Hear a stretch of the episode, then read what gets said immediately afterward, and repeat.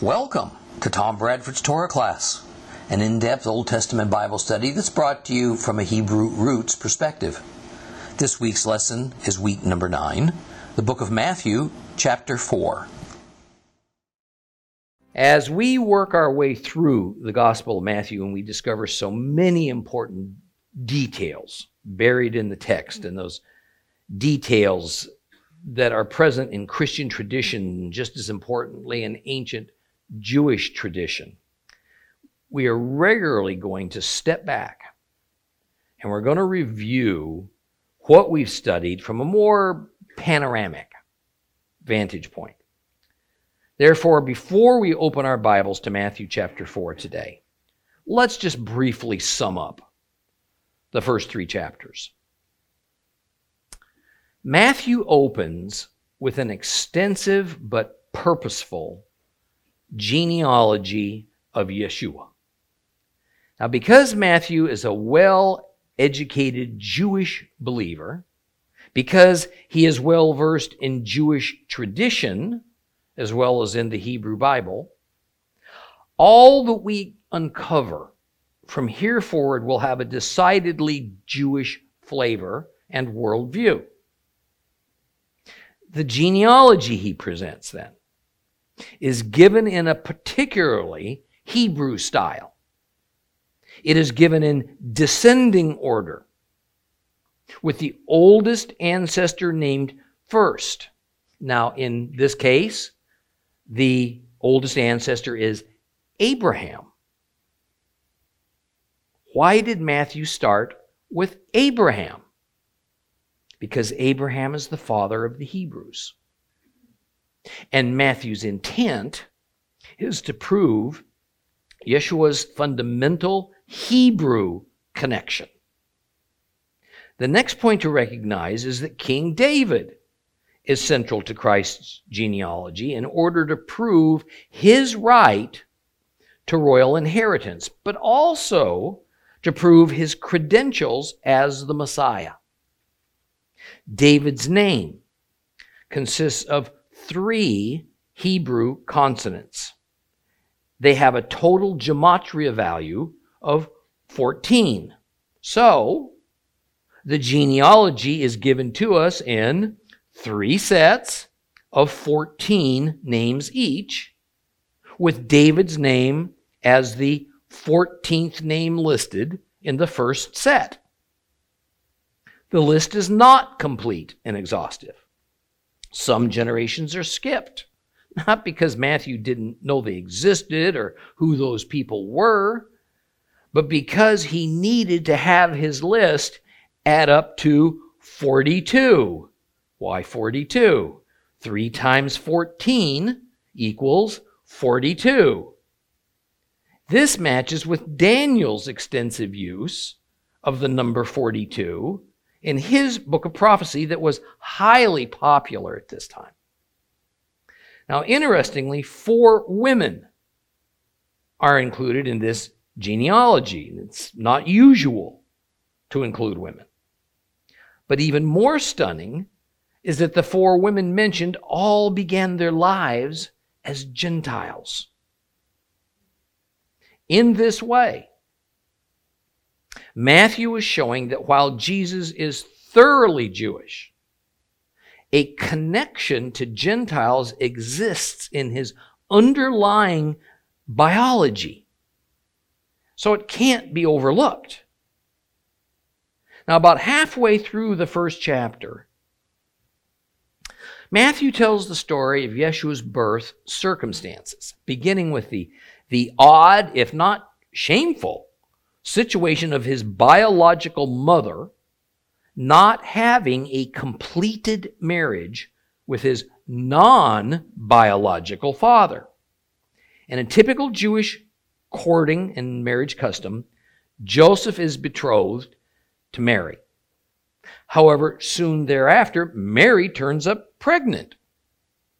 And the scandal cannot be contained because Joseph knows it's not his child now, biblically, betrothal is closer to marriage than it is to engagement as we think of it today. a marriage contract between the husband and the woman's father is executed at the time of betrothal. As of that moment, the man is called husband, the woman is called wife. Still, the woman remains with her father's household for a time, usually around a year. And at the end of this time, the woman moves out of her father's home into her husband's home where consummation occurs. The marriage is only then fully completed. Mary being pregnant while still living with her father brings a loss of honor to all parties. And by the law of Moses, it's a crime. It's a crime that demands the death penalty to the girl. Joseph doesn't want that for Mary. So he decides to divorce her quietly. But an angel comes in a dream and tells him not to do that. Rather, he's to continue on with the marriage process. In uh, faith and trust in God, he obeys. Joseph is told that Mary was not pregnant by normal human means, but rather the male seed is supplied by the Holy Spirit. The son that will be produced is to be named Yeshua, which means Jehovah saves. Now we're also to notice that Joshua did not have sexual relations with Mary, meaning he did not consummate the marriage until after the child was born. So you see, by every Jewish standard, Christ was born to a mother whose marriage was incomplete.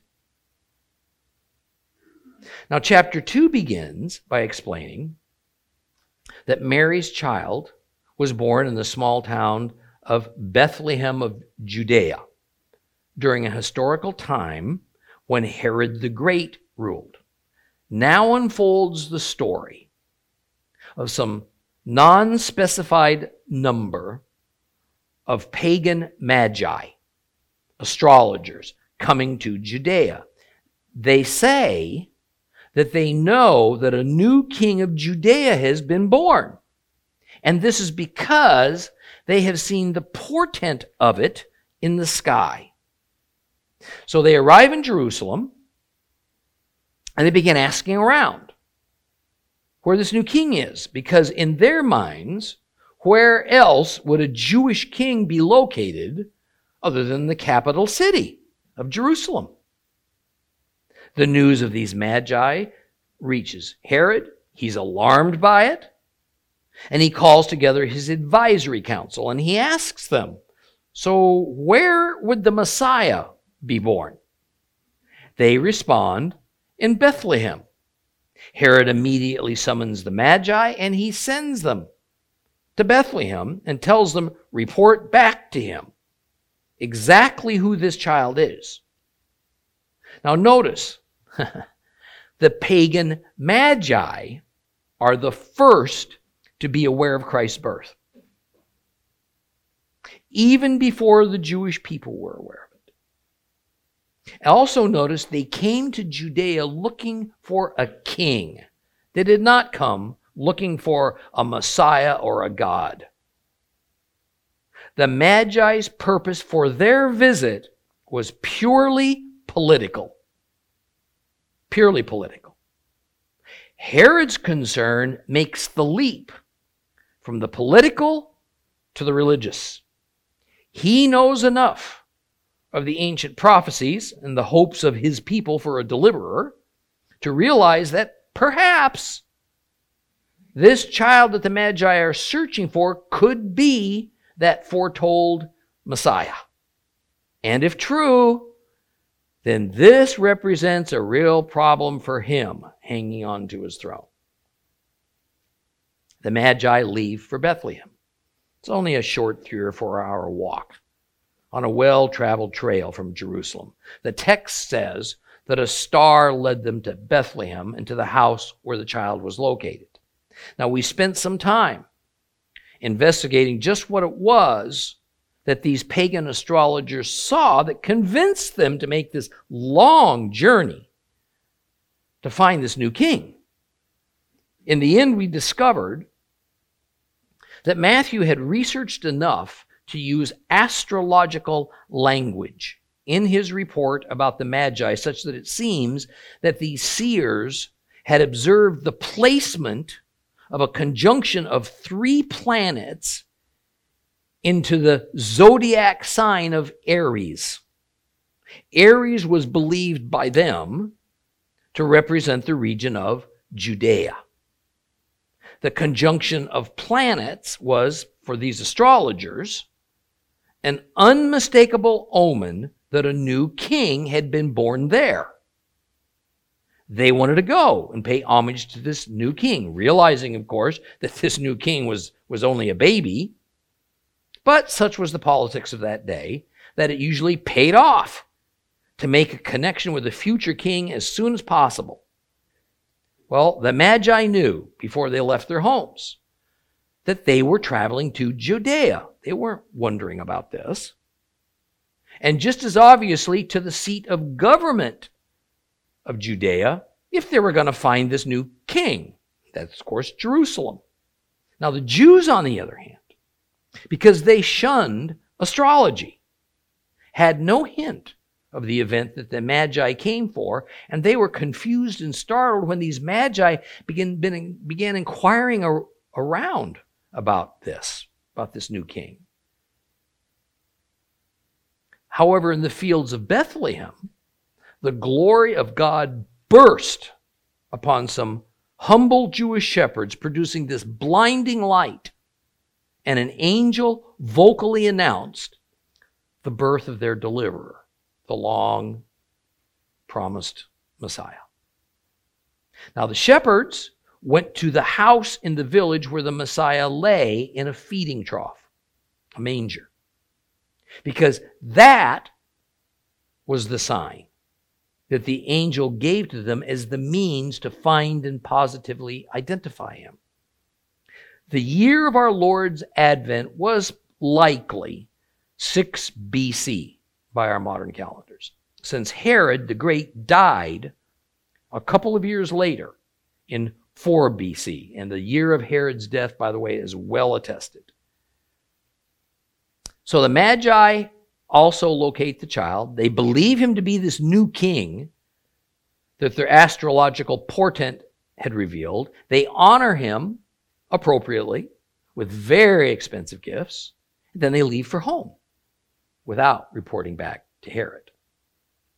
Herod soon realized they weren't coming back to him with the information he wanted, and so, in a homicidal rage, taking no chances, he ordered all male children in and around Bethlehem to be murdered.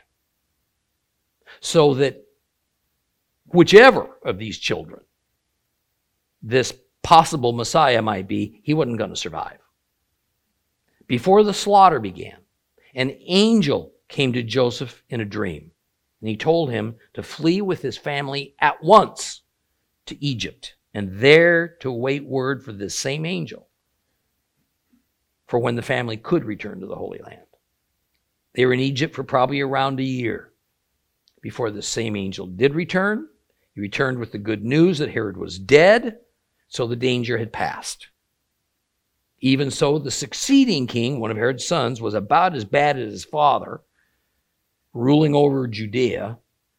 So Joseph decided it would be a safer choice to go to the Galilee and live in Nazareth, a small and remote country village.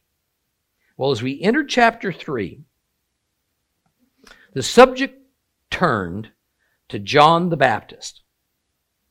Therefore, several years passed from the end of chapter 2 to the beginning of chapter 3, perhaps as many as 30 years.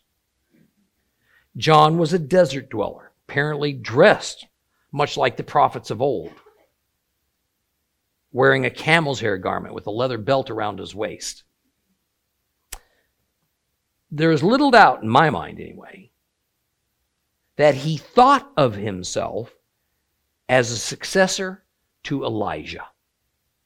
And the Jewish people believed he might be the return of that ancient prophet. John's message to the Jews was twofold. First, the kingdom of heaven is at hand. Second, people should prepare for it by turning from their sins to God. He is called John the Baptist because those who heeded his message also came to him to be ritually immersed in the Jordan River. Now, although the gospel accounts don't entirely agree on the purpose of John's baptism, it seems to me that it was mostly about a public declaration of repentance. And the immersion was a symbol of cleansing from the old and putting on the new. Now, during this era, due to the ruthless and painful occupation of the Romans, the Jews generally believed they were living in the end times. So when a prophet comes along who declares that the kingdom of God's about to appear, something that was thought to accompany the end of days, many pay attention. They pay attention, if for no other reason than out of fear and self preservation. Apparently, the number of people flocking to John was substantial enough to alarm the religious leadership of both the temple and the synagogue. Holy men who gathered enough disciples could present a challenge to their authority, or worse, upset Rome. And so the Pharisee and the Sadducee leadership came to John to investigate. John knew they didn't come to him sincerely. So he didn't welcome them. In fact, he chided them, saying they were snakes. And that their heritage of Abraham as their ancestral father was in no way sufficient to protect them from God's wrath. John went on to explain his own purpose as the one who was to prepare the way for the emergence of a great man, a man who was far greater than himself. And when this great man comes, one of the things he will do is to identify the righteous from the unrighteous and separate them. The way a winnowing fork separates the wheat from the chaff we hear not one word about Yeshua's youth. Not a word. It is now that Yeshua, as an adult, enters the picture. As he comes from Galilee to John in Judea to be immersed. Now, John balks at such a notion, feeling that he's not worthy to do so. Yeshua insists. And upon immersion, the Holy Spirit, in some visible, detectable form, descends upon him in dove like fashion. A voice booms from heaven that can be none other than the Father. He says that this is his Son, and he is well pleased with him. What comes next? Well, that's the subject of Matthew chapter 4. So, open your Bibles to that chapter. Matthew chapter 4. If you have a complete Jewish Bible, it's on page 1226. 1226. Matthew chapter 4. Then the Spirit led Yeshua up into the wilderness to be tempted by the adversary. After Yeshua had fasted 40 days and nights, he was hungry. The tempter came and said to him, If you are the Son of God, order these stones to become bread. But he answered, The Tanakh says, Man does not live on bread alone, but on every word that comes from the mouth of Adonai. Then the adversary took him to the holy city, set him up on the highest point of the temple. If you are the Son of God, he says, jump for the Tanakh says, He will order His angels to be responsible for you. They will support you with their hands so that you will not hurt your feet on the stones. Yeshua reported him, but it also says, Do not put Adonai your God to the test. Once more, the adversary took him up to the summit of a very high mountain, and he showed him all the kingdoms of the world and all of their glory. And he said to him, All of this I will give you, if you will bow down and worship me. Away with you, Satan, Yeshua told him. For the Tanakh says, Worship Adonai your God, serve only him. Then the adversary let him alone, and the angels came and took care of him. Now, when Yeshua heard that Yochanan, uh, John, John the Baptist, had been put in prison, he returned to the Galilee. But he left not Nazareth, Nazareth, came to uh, uh, Capernaum, a lakeshore town near the boundary between Zebulun and Naphtali. This happened in order to fulfill what Yeshayahu, Isaiah, the prophet had said. Land of Zebulun, land of Naphtali, toward the lake, beyond the Jordan, Galilee of the uh, Goyim, Galilee of the Gentiles or nations. The people living in darkness have seen a great light. And upon those living in the region in the shadow of death, light has dawned. From that time on, Yeshua began proclaiming, Turn from your sins to God, for the kingdom of heaven is near. And as Yeshua walked by Lake Kinneret, the Sea of Galilee, he saw two brothers who were fishermen Shimon, known as Kepha, Simon, known as Peter, and his brother Andrew, throwing their net into the lake. And Yeshua said to them, Come after me. I'll make you fishers for men. And at once they left their nets and went with him. And going on from there, he saw their two brothers, two other brothers, Yaakov ben Zabdi and Yochanan his brother. Your Bibles will probably say James and John. In the boat with their father Zabdi, repairing their nets, and he called them. And at once they left the boat and their father, and they went with Yeshua. Yeshua went all over the Galilee, teaching in their synagogues, proclaiming the good news of the kingdom, healing people from every kind of disease and sickness. Word of him spread throughout Syria. And people brought to him all who were ill, suffering from various diseases and pains, those held in the power of demons, epileptics, paralytics, and he healed them. Huge crowds followed him from the Galilee, from the ten towns, the Decapolis. Jerusalem, Judah, and even Aver Ha-Yarden, uh, across the Jordan.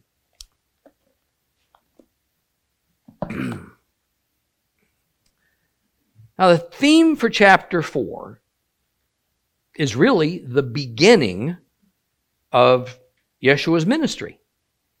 Uh, interestingly, the first thing that Matthew deals with is this string of three temptations that Jesus faced, all orchestrated by Satan. It is curious that we are told that it was the Spirit, the Spirit, that led Yeshua into the wilderness, the Judean desert that John the Baptist called home. Now, the Spirit has to be referring to the Holy Spirit. So, it's God that, that, that guided Christ into the desert to have an encounter with the devil. Now, the term the devil comes from the Greek word that's used here, which is diabolos. And it is an attempted translation of the Hebrew term Satan, which also means adversary. So there's several terms for the arch enemy of God, like devil, Satan, evil one, adversary others, and they're all equal and, and referring to the same evil spiritual being. Now, sometimes we can forget that Satan, like all other beings or object, was created by the only creator that exists, the God of Israel. Now, naturally, even though he wants to be, Satan is not equal to his creator. The Bible makes it clear that Satan is the source of all evil, all degradation, the underlying cause of all sin. I want to state without hesitation that those who say there is no God. And that as human beings, they are the superior beings of this planet, if not the universe. They are operating in the image of the adversary.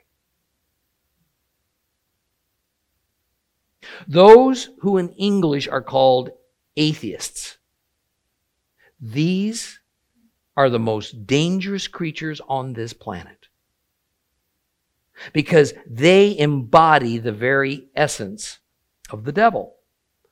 Those who oppose the Creator see themselves as equal to Him and desire to take His place.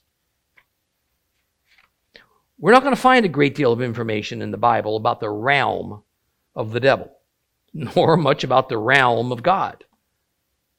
This is because the writers of the Bible didn't know much about those two realms, and because they assumed that their readers, at the minimum, accepted the idea that there exists two opposing spiritual regimes. Those beings that are loyal and obedient to God, the Creator, who represents light and perfection, and those beings that are loyal and obedient to Satan, God's adversary, who represents darkness and evil. So there's no need to explain it. Now, please notice that of the three temptations that the devil offers Yeshua, Yeshua rebukes them all by quoting Scripture.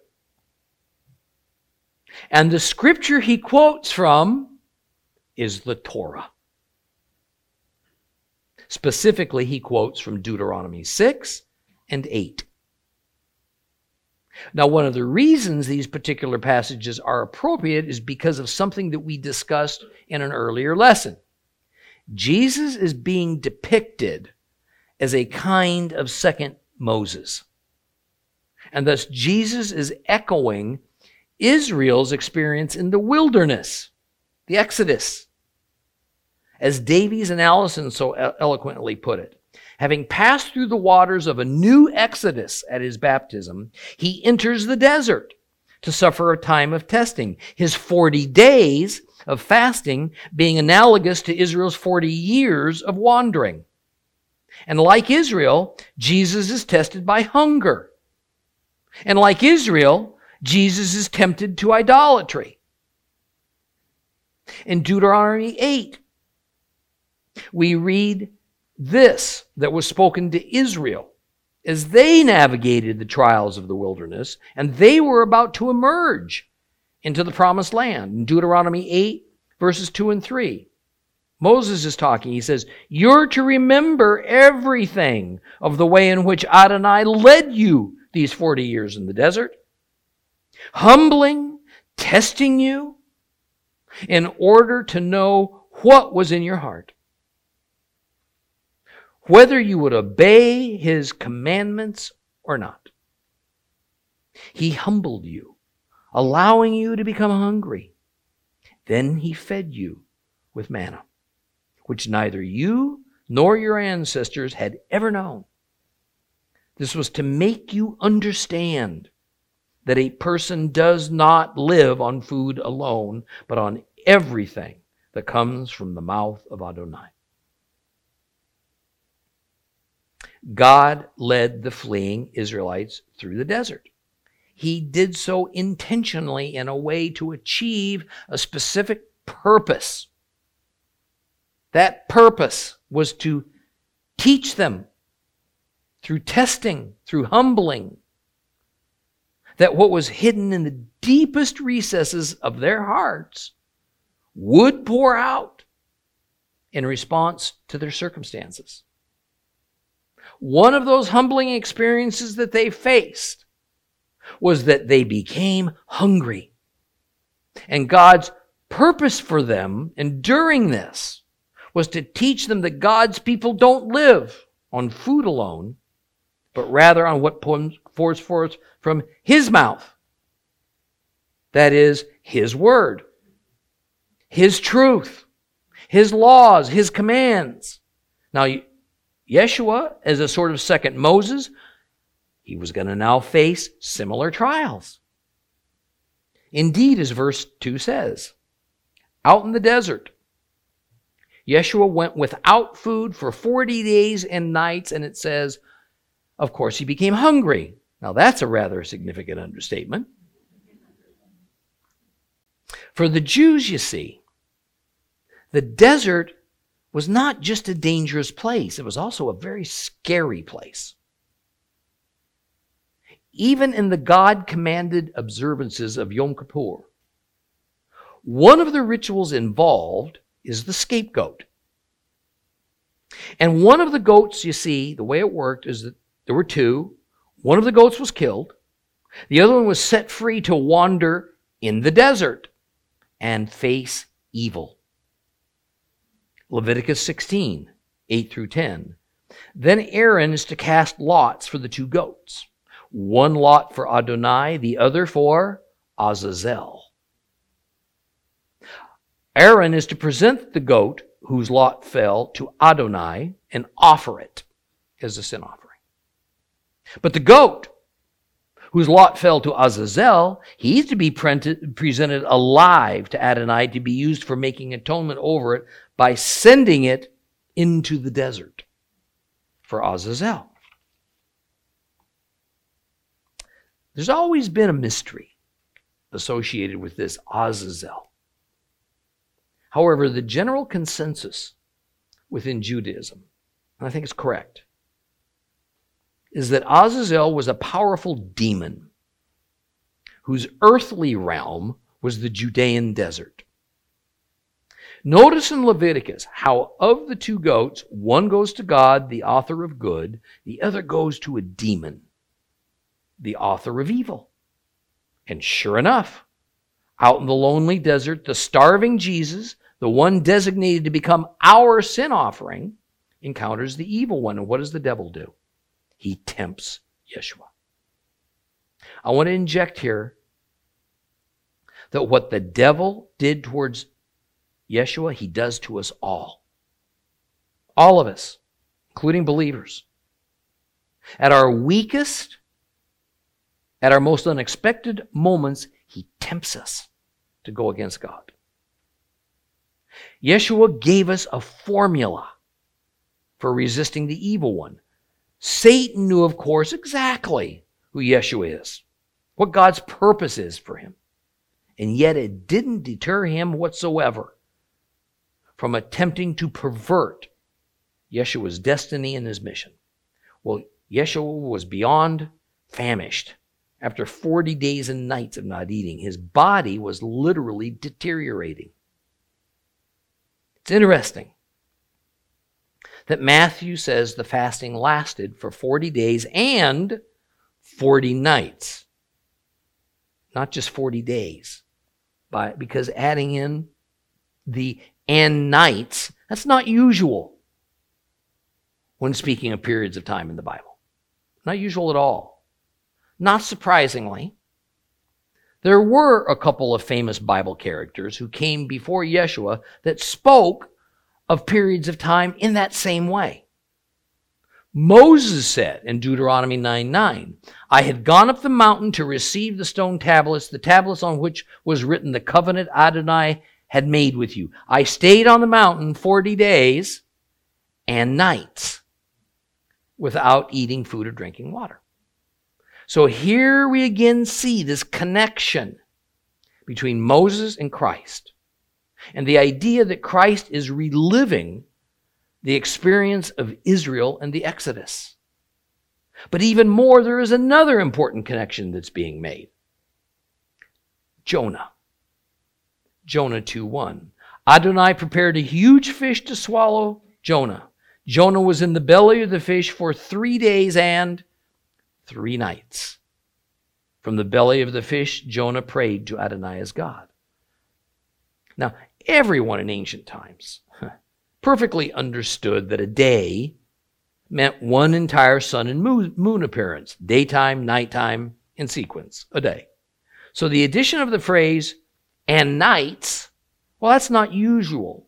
It's not a usual Hebrew expression. It's rare. So when something is rare in the Bible, pay attention. Later in his ministry, Christ will make use of this rare phrase and its prophetic connections. Listen to what he says later on in Matthew chapter 12 in verses 38 to 40. At this, some of the Torah teachers said, Rabbi, we want to see a miraculous sign from you. He replied, A wicked and adulterous generation asks for a sign? No. None will be given to it, but the sign of the prophet Jonah. For just as Jonah was three days and three nights in the belly of the sea monster, so will the Son of Man be three days and three nights in the depths of the earth.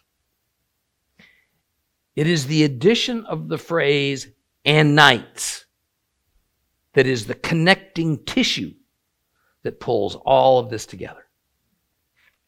Now, although I have never experienced hunger to the level that Jesus was experiencing it, I'm told it's actually painful. The devil, however, has an easy solution for him. He tells Yeshua that if, if he's really the Son of God, then just turn these stones that are laying all around him into bread. Easy enough. The devil, of course, is trying to sow self doubt into Jesus. If, oh, what a big word, if is. It is a word meant to describe uncertainty. You know, have we not all heard deep within our minds? If you're really saved, you wouldn't have done that. You wouldn't have had that bad thought. If you really love Jesus, He'd enable you to live a perfect life. Do everything God wants you to do. At the same time, this temptation of if happens very early in Christ's ministry. And there is ample biblical evidence that he indeed is still kind of struggling with exactly who he is, where he fits with his father's plan. Just how to justify or perhaps balance his humanness with his divineness. And I expect that most of us will, similar to Yeshua, struggle our entire lives to understand and balance our new godly nature with our old corrupted human nature. It's to be expected. Yet it's also fertile ground for the adversary to strike at us at any moment. What do we do? We follow our Savior's example. Yeshua responded to this attack by quoting the Bible. And as we discussed earlier in the beginning of today's lesson, it was from the Torah that Yeshua spoke to rebuke the devil. He says from Deuteronomy 8 3, a person does not live on food alone, but on everything that comes from the mouth of Adonai. Now, this verse was, of course, spoken 1400 years earlier by Moses. Now, the circumstances were even similar. Listen to this entire passage of Deuteronomy 8 3. He humbled you, allowing you to become hungry, and then fed you with manna, which neither uh, you nor your ancestors had ever known, to make you understand a person does not live on food alone, but on everything that comes from the mouth of Adonai. God provided starving Israel with manna, but they grumbled and they complained about it endlessly. They were thankful only for a moment. Would Christ, the Son of God, now remember, God also called Israel a son of God. Would he behave as Israel did out in the wilderness? Or would he be faithful? As the second Moses, he quotes Moses and he passes the test. So far, Yeshua is indeed the ideal Israel and not that unfaithful one. Next in verse 5, the adversary takes Yeshua to Jerusalem in the temple. Note that it was God who took Yeshua into the desert for testing, just as God took the Israelite refugees into the desert for testing. But this time, it's the devil that takes Yeshua to the holy city of Jerusalem for testing. He takes him to the pinnacle of the temple and once again tries to sow seeds of doubt. He says, If you're really the Son of God, then jump. Will Yeshua have the faith to do the most fearful thing one can imagine? Will he jump? Will he trust his father to somehow miraculously catch him, saving his life? Wouldn't that be the result if he was actually the Son of God? You know, Satan goes so far as to quote scripture to Jesus in order to convince him to take that leap. Now, instead of trying to prove himself or prove God by throwing himself off of this high place, he quotes scripture to the devil in response to the devil using Psalm 91 to make his point.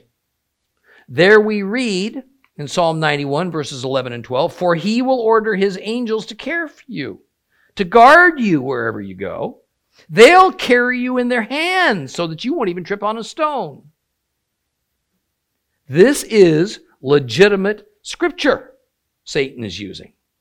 Even the context for it, which is about God caring for his own, seems correct. Yeshua's response is more than appropriate. It's a caution to his disciples. It's a caution to all of us who believe. Many of us are very good at remembering scripture passages. Sometimes when we encounter a difficult or maybe a stressful situation or maybe a tough decision, we can find ourselves hearing one of those biblical passages in our minds telling us to do something challenging, even frightening. But then we have to remember a principle that Jesus teaches us right here. Deuteronomy 6:16. Do not put Adonai your God to the test as you tested him at Massah. I want to give you a quick Hebrew lesson. While often in English translations we see the idea of testing or tempting used twice in this verse in Matthew. In fact, that's an illusion because it's actually used three times. The Hebrew actually makes a play on words. In the first use of the word test or tempting, the original Hebrew is nasa. The second time we see test or tempted in this verse, the original Hebrew is the same, nasa. Now remember, this is all coming from a passage out of Deuteronomy. It's being quoted. So it was Hebrew. But the third use is masa, not nasa. And it mostly means a place of tempting. In fact, nasa, with an N, in this context is not best translated as tempt or test, as it is in many translations. Rather, nasa is meant in a judicial sense, like putting someone on trial. So, what this passage in Deuteronomy is meaning is to not put God on trial, as Israel tried to put God on trial at the place of tempting. God took Israel to a place to tempt them, thus putting their faith on trial. But Israel, you see, well, they tried to turn it around and put God on trial. We are never to put God on trial. We're never to judge Him and jumping off of a tall building trying to prove to someone, even perhaps to yourself, that you have faith in God, because God is certainly able to catch you if He wants to, is to put God on trial. And that's never right. I mean, I can't tell you how many emails I get from sincere persons who are assured in their minds, backed up for that scripture verse, that they're to do something that seems to me abundantly foolish. But they think they should do it for God.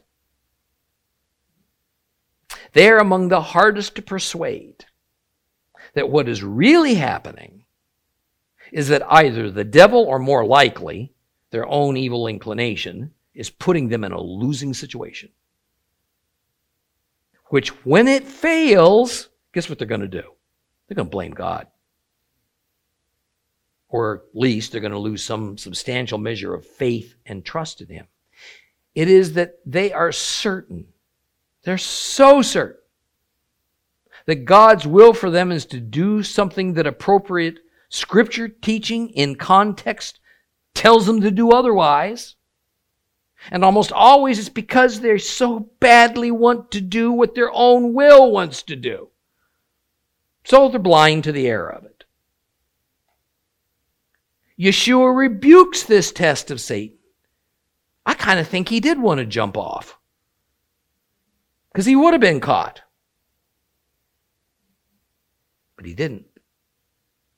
So Yeshua rebukes, uh, rebukes that test of Satan by recalling the Massah, that's with an M, Massah incident during Israel's exodus from Egypt once again he provides connection between himself and Moses. In verse 8, again the devil leads Yeshua to a high place, but this time it's even higher than that pinnacle on the temple. It's to a mountaintop. And it's in order to gain this wide vantage point so that Satan can dramatically make his offer. Notice how we go from a low place, the desert, to a high place, the pinnacle on the temple, to the highest place, a mountaintop. And in lockstep with the ascending geography is the ascending temptations. Now the devil offers Christ the world that lays out before him. He makes it clear he has the ability to give Messiah all the world's kingdoms for him to rule over. The price?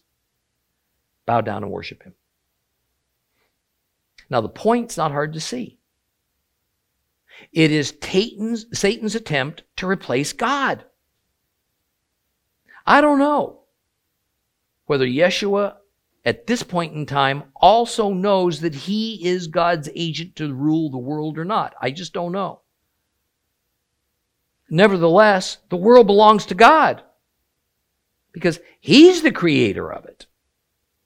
It is His, it's His alone to rule over or to assign the rule to another. Interestingly, the devil's offer of Christ worshiping him in exchange for world rule uses the same word in Greek that the Magi used when worshiping Yeshua. Proskuneo. Proskuneo. It is better translated as homage. That is, just as the Magi paid homage in the political sense to the Christ child, who the Magi saw as a king, so is the devil telling Yeshua to pay homage in the political sense, and much less so in the religious sense, because the devil sees himself as the ruler, the king, the prince of this world. Satan is proposing a role reversal. Since we know from other biblical passages that God has designated Yeshua to be the ruler of the world, with Satan bowing down to him. Yeshua again rebukes the evil one with scripture, again from the Torah, Deuteronomy 6:13. You're to fear Adonai, your God, serve him, and swear by his name. The next words of this Gospel of Matthew are Then the adversary left him alone. At that moment, the devil's hopes were crushed. The testing was over. There was nothing left to test. He had failed to shake the faith of our Messiah, the Son of God. We'll continue chapter 4 next week.